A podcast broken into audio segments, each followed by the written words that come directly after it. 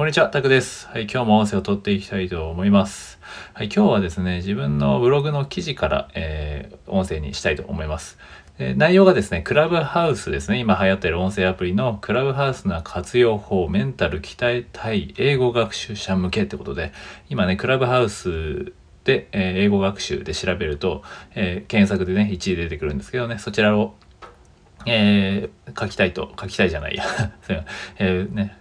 音声にしたいと思います。はい。えまあ最近ね、こうやって、まああの、さっきも言ったんですけど、アメリカ発のまあ音声 SNS ってことで、クラブハウスが盛り上がってますよね。まあ僕結構天の弱なんで、結構こういうのね、えー、あんまり食いつくのもね、避けがちなんですけど、まあ、今回はあえてちょっと飛びついてみたっていうのがあって、まあ、招待制というのもあってね、まあ、いやらしいやり方だなっていう感じはあって、はね、抵抗感半端ないんですけど、まあ、とりあえず数日いじってみて、まあ、ちょっとね、クラブハウスのおすすめの使い方ってことで、以前こんなツイートをしました。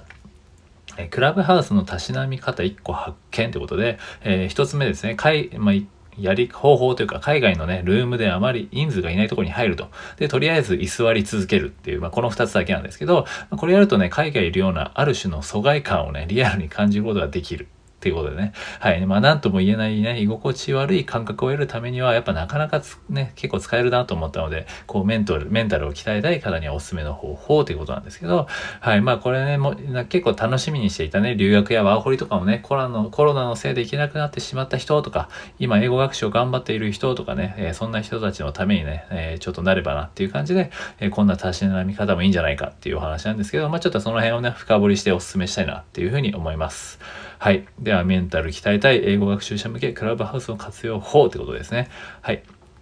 まあ、今言ったようにね、えー、繰り返しなんですけど、活用法はね、えー2ステップということで、1つ目が海外のトークルームであまり人数がいないところに入ると。はい。で、2つ目がとりあえず居座り続けると。ね、これでね、え海外にいるようなある種のこう疎外感というか、え、リアルにね、体感可能っていう感じですね。はい。英語全くできずにね、海外に行った人ならきっとね、こう何度交わったであろう家に帰りたくなるほどのアウェイ感って感じですね。はい。まあ、懐かしきとアウェイ感っていうので、まあ、何気なくね、クラブハウスをこう僕は開いて、まあ、少人数のね、トークルームで話を聞いてた時に、ふとね、その懐かしい感覚にね、陥ったんですよね。まあ、そこで、お、これは使えるな、みたいな、こういう使い方は楽しそうだぞっていう感じでひらめいて、まあ、早速ね、ブログにしたんですけど、まあ、なんとも言えない、言えないこの居心地の悪さもだんだん癖になるっていうのね、ありますよね。はい。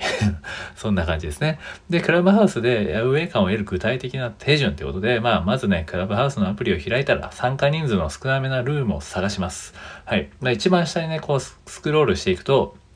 まあ多分自分の中でね、こう、スクロールいろいろ、えー、人数の少ないルールが、ルーム？ルームがね、表示されるんで、えー、それを見ると。で、で、まあこれちょっとブログにも書いてあるので見ていただければと思うんですけど、まあ数字が入ってるんで、左側の数字が多分そこに、ルームに入ってる人数で、右側がなんか、そのモデレーターというか、あの、ルームで話して、話し、会話してる人たちって感じですね。オーディエンスじゃないって感じですね。はい、そんな感じです。はいですね。まあ、少なければ少ないほどいいですね。で、この方法の注意点なんですけど、まあ何でもいいからとりあえずこう、なんですかね、ルームに入ってお邪魔するっていうのはちょっとまあなんかマナー的にいまいちなんでやめときましょうというとこですかね。まあ、自分の興味のある話なら気にせず参加して OK ですね。はい。で、まあ、あとはトピック確認しましょうということで各ルームにそれぞれルームごとにメイントピックがね記載されているんで、まあこう画像、上の画像っていうかね、今ブログにはあるんですけど、まあビジネスなんちゃらとか、なんかウイスキーの話とか、まあ、いろんなのは英語がね、なんかあるんですよ。いろいろ。まあ、メンタルヘルスの話とか。で、まあ、そんな感じでね、トトピックを確認して、まあ、聞いてみたい話であれば参加しようって感じですね。まあ、各ルームの設定にもよるんですけど、こう、なんか手を挙げるボタンを押せば、え、会話にも参加させてもらえる可能性もあるんで、まあ、そこで飛び込んでみるってのもありですね。はい。ちなみに僕はまだね、ビビってできてませんっていう感じですね。はい。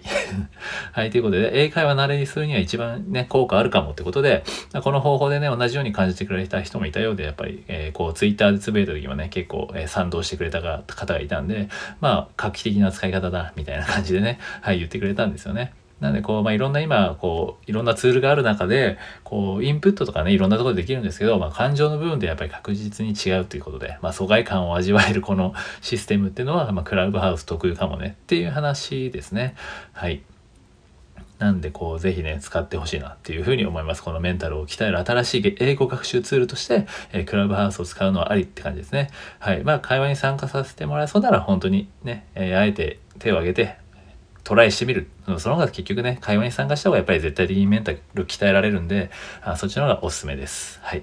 で、まあ、現状ですね、英語に触れる場所としておすすめって感じで、まあ、英語の船にね、触れる場所っていう感じで、興味のある分野のね、リアルタイムでの話を聞ける場所としてはね、やっぱりクラブハウス結構いいなって思ってて、ま、ただこうね、現状なんですかね、なんか日本人、まあ最近だいぶ減りましたけど、フォロワーを伸ばすとか、そんなんばっかでちょっとね、えーちょっと嫌気をさしてたんですけど、まあだいぶ今は減りましたがね、海外だとね、The Future of Mental Health とかそういう感じのね、話とか結構、え将来的な話とかメンタルヘルスとか、まあそのいろんなね、IT のこととか、まあいろいろね、話してて、そっちの方が面白いなと思うんで、はい、そういうとルームに入るとね、面白いなと思います。はい。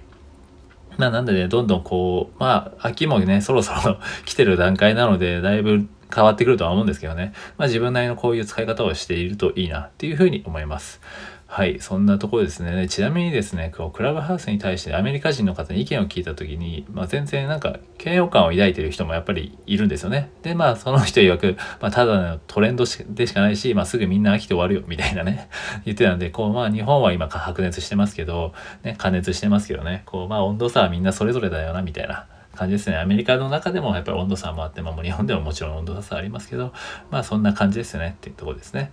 はい。まあなんで SNS はこう周りに流されないで自分なりに使っていくのがもうベターというかもうベストですね。はい。という感じで僕もね、こうクラブハウスやっているんで、もしよければフォローしてもらえるとありがたいですね。あの、クラブハウスとか、まあこれブログも貼っておくので、もし読んでいただけると、そこにね、ID とかもあるんで、ぜひぜひ、読んでいただけると嬉しいです。っていう感じで今回は、え、メンタルを鍛えるですね。英語学習者のためのメンタルを鍛えたい、メンタルを鍛えたい。え英語学習者向けのクラブハウスの活用法というお話でした。はい、ということで今回は以上です。はい。では、もしよければね、フォローとか、なんかコメントとかいただけると幸いです。では、失礼します。